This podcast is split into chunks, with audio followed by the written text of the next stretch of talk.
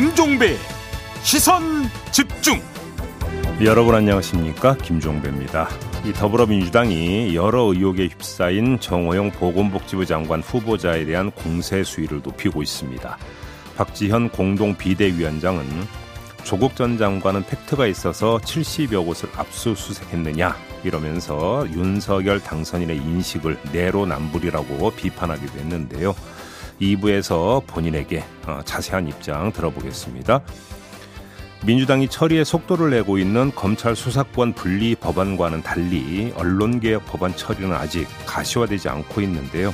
무엇이 쟁점인지 국회 언론미디어특위 소속 민주당 김종민 의원, 국민의힘 최영도 의원 동시에 연결해서 토론 진행하겠습니다. 사월 십구일 화요일 김종배의 시선집중 광고 듣고 시작합니다.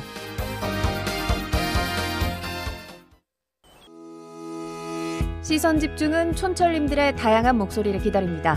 짧은 건 오십 원, 긴 건 백 원인 문자메시지 샵 팔공공일 번, 스마트 라디오 미니와 유튜브 라이브로도 시선집중과 함께하실 수 있습니다. 믿고 듣는 진품시사, 김종배의 시선집중.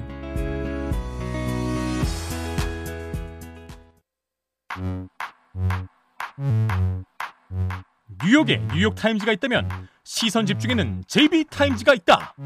촌철살인 뉴스 총정리 제이비타임즈.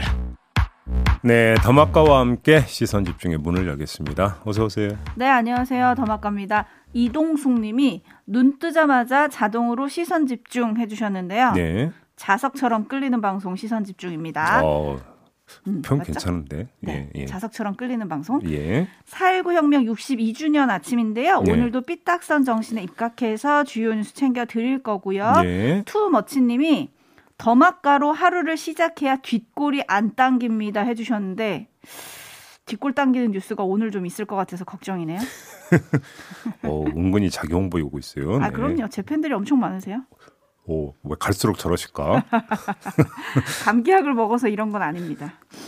네, 에이에스 타임 가시죠. 네, 어제 김오수 검찰총장의 사표 소식을 전하면서 문재인 대통령이 어떻게 반응할지 관건이다라고 저희가 정리를 했었잖아요. 네. 근데 대통령이 사표를 반려를 했고요. 음. 어제 오후에 전격적으로 김오수 총장과 면담을 가졌습니다. 네. 문재인 대통령은 이 자리에서 소용없다고 생각하지 말고 이럴 때일수록 총장이 중심을 잡아야 하고 그것이 임기제의 이유기도 하다. 음. 자리를 지키란 얘기죠. 네. 그러면서 검찰 조직이 흔들리지 않도록 마지막까지 최선을 다해달라라는 당부를 남겼고요. 개혁은 검경의 입장을 떠나 국민을 위한 것이 되어야 한다. 음. 국회의 입법도 그러해야 한다라고 했는데 네. 한편 어젯밤에 국회 법사위 법안 심사 일 소위는 음. 여야 대립 속에 검수완박 법안을 일단 상정을 하긴 했거든요. 네. 문재인 대통령의 말 어디에 밑줄을 그어야 할까요? 이 이제 그 면담이 관심을 불러 모았던 이유는 문재인 대통령의 입장 때문이었잖아요. 네. 그래서 이제 초기에 나왔던 것은 문재인 대통령이 거부권을 행사해야 된다는 목소리도 있었기 때문에. 음. 관련 법안에 대해서 문재인 대통령이 어떤 입장을 취하고 있는지를 확인하는 게 되게 중요했던 건데 그래서 김오수 총장을 만나면 어떤 식으로도 이야기를 할 거고 그래서 이제 그 촉각을 곤두세웠던 것 같은데요. 근데 오늘 아침 조간을 보니까 네. 해석이 다 제각각이거든요. 그러니까요. 누구는 대통령이 민주당 손을 들어 들어 들어줬다. 누구는 검찰 손을 들어줬다. 누구는 그냥 중재만 했다. 평론만 했다. 그러니까, 언론마다 해석이 다 달라요. 뭐 민주당의 견제구를 날렸다라는 언론도 있었고 네. 검수완박에 힘을 실어줬다라는 언론도 있었고 음. 양비론을 펼쳤다라고 해석한 언론도 있었고 네. 해석이 제각각이라는 이야기는 곧 무엇입니까? 문재인 대통령의 생각이 무엇인지 입장이 무엇인지가 선연하게 전달이 안 됐다. 다시 말해서 모호한 상태로 그대로 남아있다. 아. 이런 이야기가 되는 거 아니겠습니까? 네. 청와대 입장에서는 속이 성과를 거뒀다고도 볼 수 있는 거 아니겠어요? 그렇게 놓고 본다면? 아, 그렇지 않나요? 그런 건가요? 네. 그럼 이제 앞으로 어떻게 될지 좀 지켜봐야 될 것 같은데 네. 일단 두 곳을 좀 오늘은 집중을 해야 될 것 같습니다. 네. 국회 법사위 심... 소위 봐야 네. 될 것 같고요. 그리고 저녁에는 평검사 회의가 열리거든요. 네. 양쪽 진영의 진행 상황을 좀 집중해서 보도록 하겠습니다. 예. 뉴스와 분석이 함께하는 제이비타임즈 오늘 주목할 뉴스들 챙겨드릴 텐데요. 네. 첫 번째 뉴스는 어떤 건가요? 아, 정호영 보건복지부 장관 후보자 관련 의혹이 계속 꼬리에 꼬리를 물고 있는데요. 네. 그 속보를 한번 좀 이어가 보도록 하겠습니다. 음흠. 어제 전해드렸죠. 이 딸이 편입 구술 시험을 치를 때 제삼 고사실에 들어간 두 명의 교수가 정호영 후보자와 논문을 함께 썼던 공저자였다. 이 사실 네. 전해드린 바 있지 않습니까? 네. 근데 이 두 교수가 그 다음에 아들이 지역인재 특별전형에 응시했을 때 서류 심사에도 참여를 했다고 합니다. 음흠. 그리고 이 두 명의 교수 가운데 한 교수가 전체 여섯 명의 심사위원 가운데 가장 높은 점수인 이십구 점, 삼십 점 만점에 이십구 점을 줬다고 합니다. 네. 그러니까 지금 여기 그 전임 교수만 백 몇십 명 된다고 어제 그 이재태 교수 인터뷰에서 그러니까 나왔던 내용이죠. 네. 근데 여섯 명을 추린 심사위원에 어떻게 정호영 후보자와 논문 공저자 교수 두 명이나 포함이 될 수 있는지도 참 궁금하고요. 음흠. 그 가운데 한 교수는 어떻게 이 년 연속 딸과 아들에게 각각 최고점을 줄 수 있는지 이것도 참 궁금한데 음. 그냥 우연이라고 봐야 되는 겁니까? 어떻게 이런 우연이 계속 반복이 될 수가 있을까요? 네, 연애사 속설에 우연이 세 번 겹치면 운명이다 이런 말이 있는데 이런 우연이 왜 특정인한테만 일어나는가? 이걸 이제 국민들은 궁금해하시는 거잖아요. 그렇죠. 그리고 또 어제 정호영 후보자의 경북대 의대 동료인 이재태 교수가 음. 시선집중과의 인터뷰에서 정호영 후보자에 대한 의혹 공세가 좀 부당하다. 네. 편입학 전형은 블라인드 전형이었다. 음.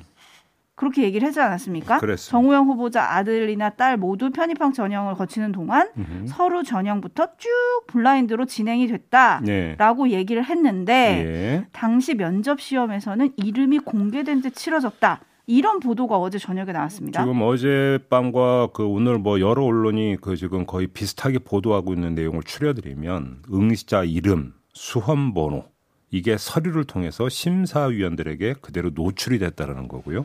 네. 커튼과 마스크 등의 가림 도구도 없었다라는 거거든요. 이건 블라인드가 아니죠. 이러면 이건 블라인드가 아닌 거죠. 공개죠, 공개. 그렇죠. 그러니까 이재태 교수가 좀 약간 그 사실관계의 착오를 일으켜서 블라인드 전형이었다고 이야기를 했지만 사실은 블라인드 전형이 아니었는지 네. 아니었던 건지 음. 이런 거란 모르겠는데 실제로 블라인드 전형이었는데 만약에 이런 현상이 빚어졌다면 이거는 더 문제죠. 더 큰 문제가 되는 거죠. 네. 한마디로 부실이었다는 이야기가 되고 이런 거 아니겠습니까? 그렇죠. 이거는 그냥 넘어갈 수 있는 성질의 문제가 아니라고 봐야 되는 거고요. 음. 점검이 필요한 부분이고 네. 그다음에 아까 이제 조금 전에 어떻게 우연히 계속 겹칠 수 있느냐라는 말씀을 드렸는데 혹시 이 그 되풀이되는 우연이 이런 블라인드 아닌 블라인드 같은 블라인드 전형의 어떤 결과였는지도 사실은 점검이 필요한 부분이라고 봐야 되는 거죠. 이렇게 되어버리면. 그렇죠. 그렇지 않습니까? 점검이 돼야죠. 네. 그런데 어제 장제원 당선인 비서실장이죠. 네. 이분은 정호영 후보자 자녀의 이른바 아빠 찬스 논란이 지금 계속 논란이 되고 있는 거 아니겠습니까? 네. 그래서 조국 사태를 연상시킨다라고 기자가 물어보자 음. 뭐가 같냐 얘기해봐라 라면서 좀 격한 반응을 보였습니다. 네. 프레임 씌우지 말고 검증을 하라. 라고도 했는데 음. 이런 반응을 어떻게 봐야 될까요? 제가 볼 때는 뭐 이제 그 계속 그 의혹이 꼬리에 꼬리를 물고 있는데 그 꼬리에 꼬리를 물면서 뭔가 그 의혹을 제기하는 것이 거의 대부분이 언론이기 때문에 네. 검증을 하고 있다고 보면 될 것 같고요. 음흠. 다만 장제원 비서실장의 그런 반응이 아, 인수위 차원이나 윤석열 당선인에게 도움이 될까는 한번 좀 스스로 반추를 해봤으면 좋겠다. 음... 별로 도움이 될 것 같지 않거든요. 네. 네. 그리고 지금 제이비가 블라인드 아닌 블라인드 같은 블라인드 면접 뭐 이런 얘기를 음. 해주셨는데 음. 팔팔이공님이 음. 이건 개인의 좀 경험담이신 것 같아요. 네. 이런 얘기를 올려주셨네요. 저도 다니던 기업 면접이 블라인드 채용이었습니다. 음. 그런데 한 면접자가 들어오기 전에 상무님이 이분은 특별 관심 인력입니다.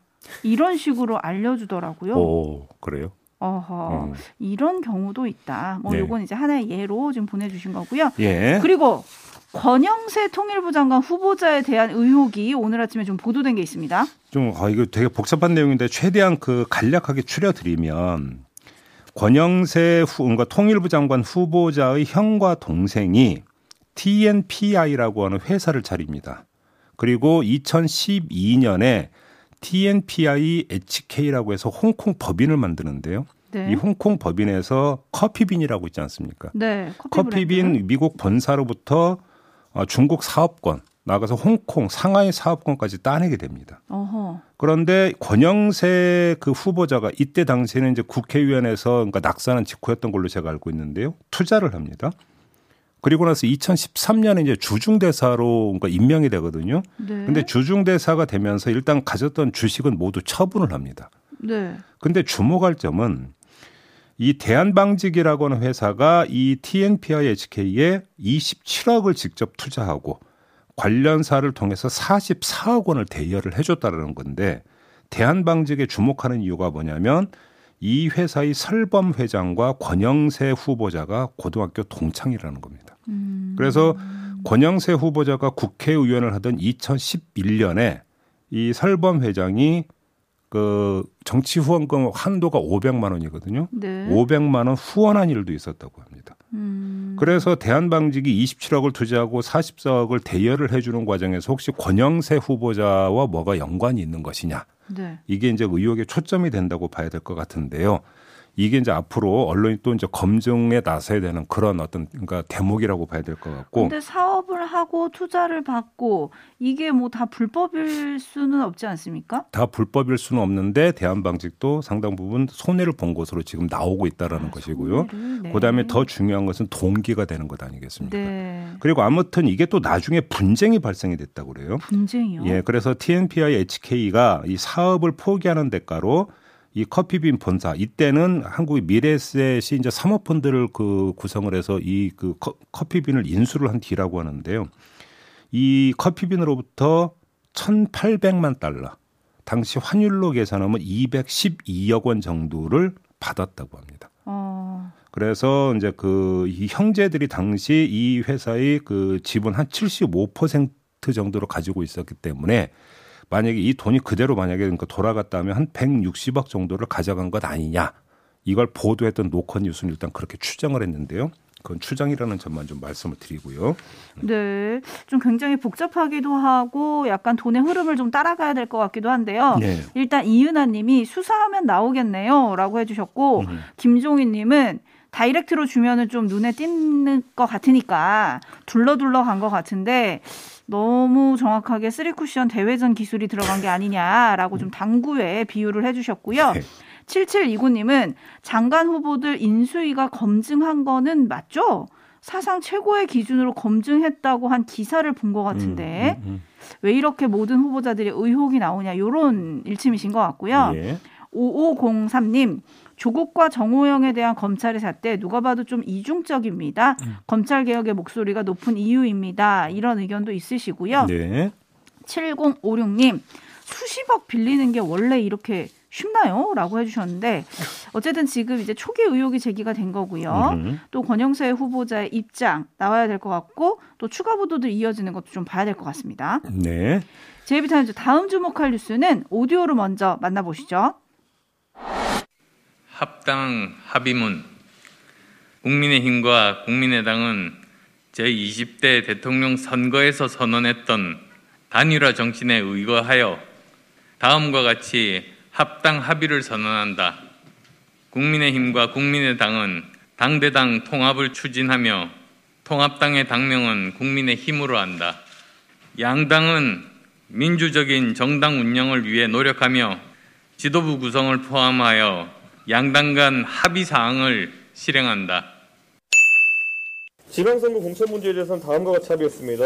그 국민의당 측 공천 신청자를 포함해서 네 명 이상 신청한 지역은 저 예비 경선을 통해 가지고 삼 인을 추리기로 했습니다. 그리고 경선 방식은 이 예비 경선에 대해서는 백 퍼센트 국민 여론조사로 하기로 했고요.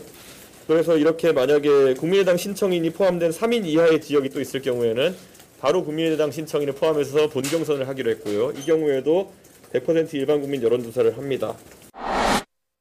네, 이렇게 정리가 됐고요. 일단 당대표는 이준석 대표가 그대로 받고 근데 최고위원 두 자리를 국민의당한테 이제 그 할애한다. 네. 이런 내용이 들어가 있는데 대부분의 언론은 이 그 합당을 흡수 합당으로 지금 표현을 하고 있습니다. 흡수, 그렇죠. 흡수 네. 합당으로 표현하고 있는데 그러면 흡수 뒤에 용해가 되느냐 안 되느냐. 아하. 요걸 좀 점검을 해야 될 것 같은데요. 네. 뭐 다른 의원이나 어떤 그 당원들의 용해가 중요한 게 아니라 안철수 뭐 국민의당 대표죠. 네. 대표가 용해되느냐 아니면 독자적인 포지션을 점하게 되느냐. 이게 음. 이제 최대의 관, 그러니까 관심사 아니겠습니까? 네, 근데 본인은 용해되길 원하지는 않지 않을까요? 당연히 용해되질 않겠죠. 네. 그래서 이제 바로 이제 이걸 포인트 삼아 삼아 좀 짚어봐야 될 것 같은데 네. 용해가 안 되는 방법, 그럼 어떻게 되는 거냐? 이걸 좀 짚어봐야 되는 것 그렇죠. 아니겠습니까? 예를 들어서 또 국민의당에서 이제 비례인 권은혜 의원을 또 이제 제명해주기로 하지 않, 했다는 뉴스가 어제 있었잖아요. 네. 이렇게 되어버리면 어, 국민의당 그 소속 의원이 두 명이 되어버립니다. 그러면 두 명을 가지고 국민의힘에 흡수가 되어서 독자적인 어떤 세력 기반을 갖춘다라.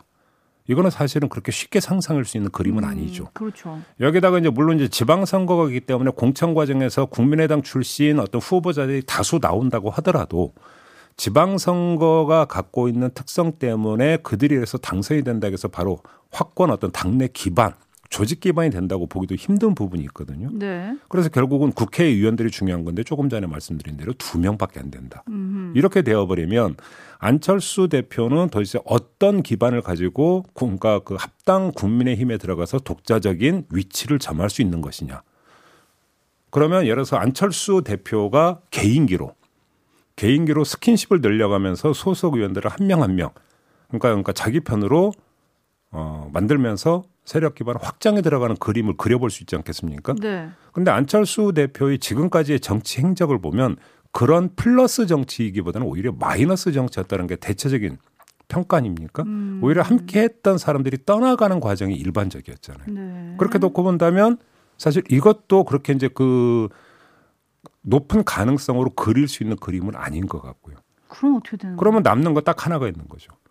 윤석열 당선인과의 관계가 어떻게 되는 거냐. 아하. 그래서 윤석열 당선인이 예를 들어서 어떤 그 지지를 하고 지원을 하는 이런 그림이 나타나느냐 안 나타나느냐. 음. 사실 이거에 따라서 안철수 대표의 합당 후 정치적 위치가 조정될 가능성이 상당히 높다고 봐야 될 것 같은데요. 네. 이 부분들을 좀 현재로서는 가늠하기가 힘들죠. 그래서 제가 좀 다시 한번 돌아봤는데 며칠 전에 어떤 인수위원장으로서 본인의 인사추천권이 받아들여지지 않아서 하루 자명한 적이 있었고 네. 이제 밤에 어떤 윤석열 당선인하고 만찬 회동을 한 적이 있지 않습니까? 그렇죠. 이때 그 다음날 출근을 했고 근데 사실 여기서 뭔가 더 그렇다고 진전되고 그 약속을 받아낸 게 없었거든요. 네. 그럼 혹시 이때 공개되지 않았던 내용이 있었던 건가? 이걸 아. 좀 확인을 해봐야 되는 것이겠죠. 혹시 공... 지금 갖고 있는 궁금증과 관련해서 네. 어차피 안철수 대표는 일찌감치 인수위 끝나면 당으로 돌아간다고 밝혔기 때문에 네. 인수위 이후에 어떤 그 안철수 대표의 어떤 행로와 관련해서 윤석열 당선인과 무슨 이야기가 있었던 건지 음. 요걸 좀 확인을 해봐야 될 것 같다. 네. 일단 이게 포인트다. 이 점만 아, 추출하겠습니다. 그거는 조금 시간이 지나야지 확인이 되겠네요. 그렇죠? 그렇죠. 근데 일단 제가 기억이 나는 장면은 당시 윤석열 당선인과 만찬 회동을 하고 나서 음. 온도차가 좀 미묘하게 있었던 것 같습니다. 네. 윤석열 당선인 측이 전한 분위기는 화기애애하게 완전히 하나가 되기로 했다. 음. 였지만 안철수 위원장은 그 다음날 출근하면서 이렇게 말을 했어요.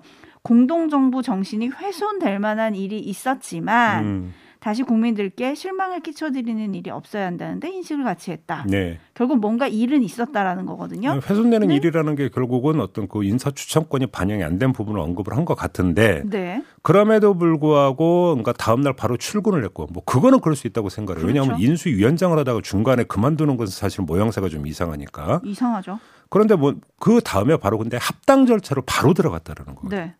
그럼 여기서 일정하게 뭔가 속도 조절이나 이 부분을 할 수 있는 여지가 있는 건데 공간이 있는 건데 네. 그게 아니었다라는 거거든요. 그래서 주목을 하는 거죠. 안철수 대표의 위치 선정 지켜보도록 음. 하겠습니다. 네. 제이비타임즈 다음 주목할 뉴스 오디오로 먼저 만나보시죠. 아, 벤처기업이나 중소기업도 다 중요한데 일 차적으로는 아, 소상공인 자영업자 분들에게 좀 집중해야 되지 않을까라는 생각 갖고 있습니다.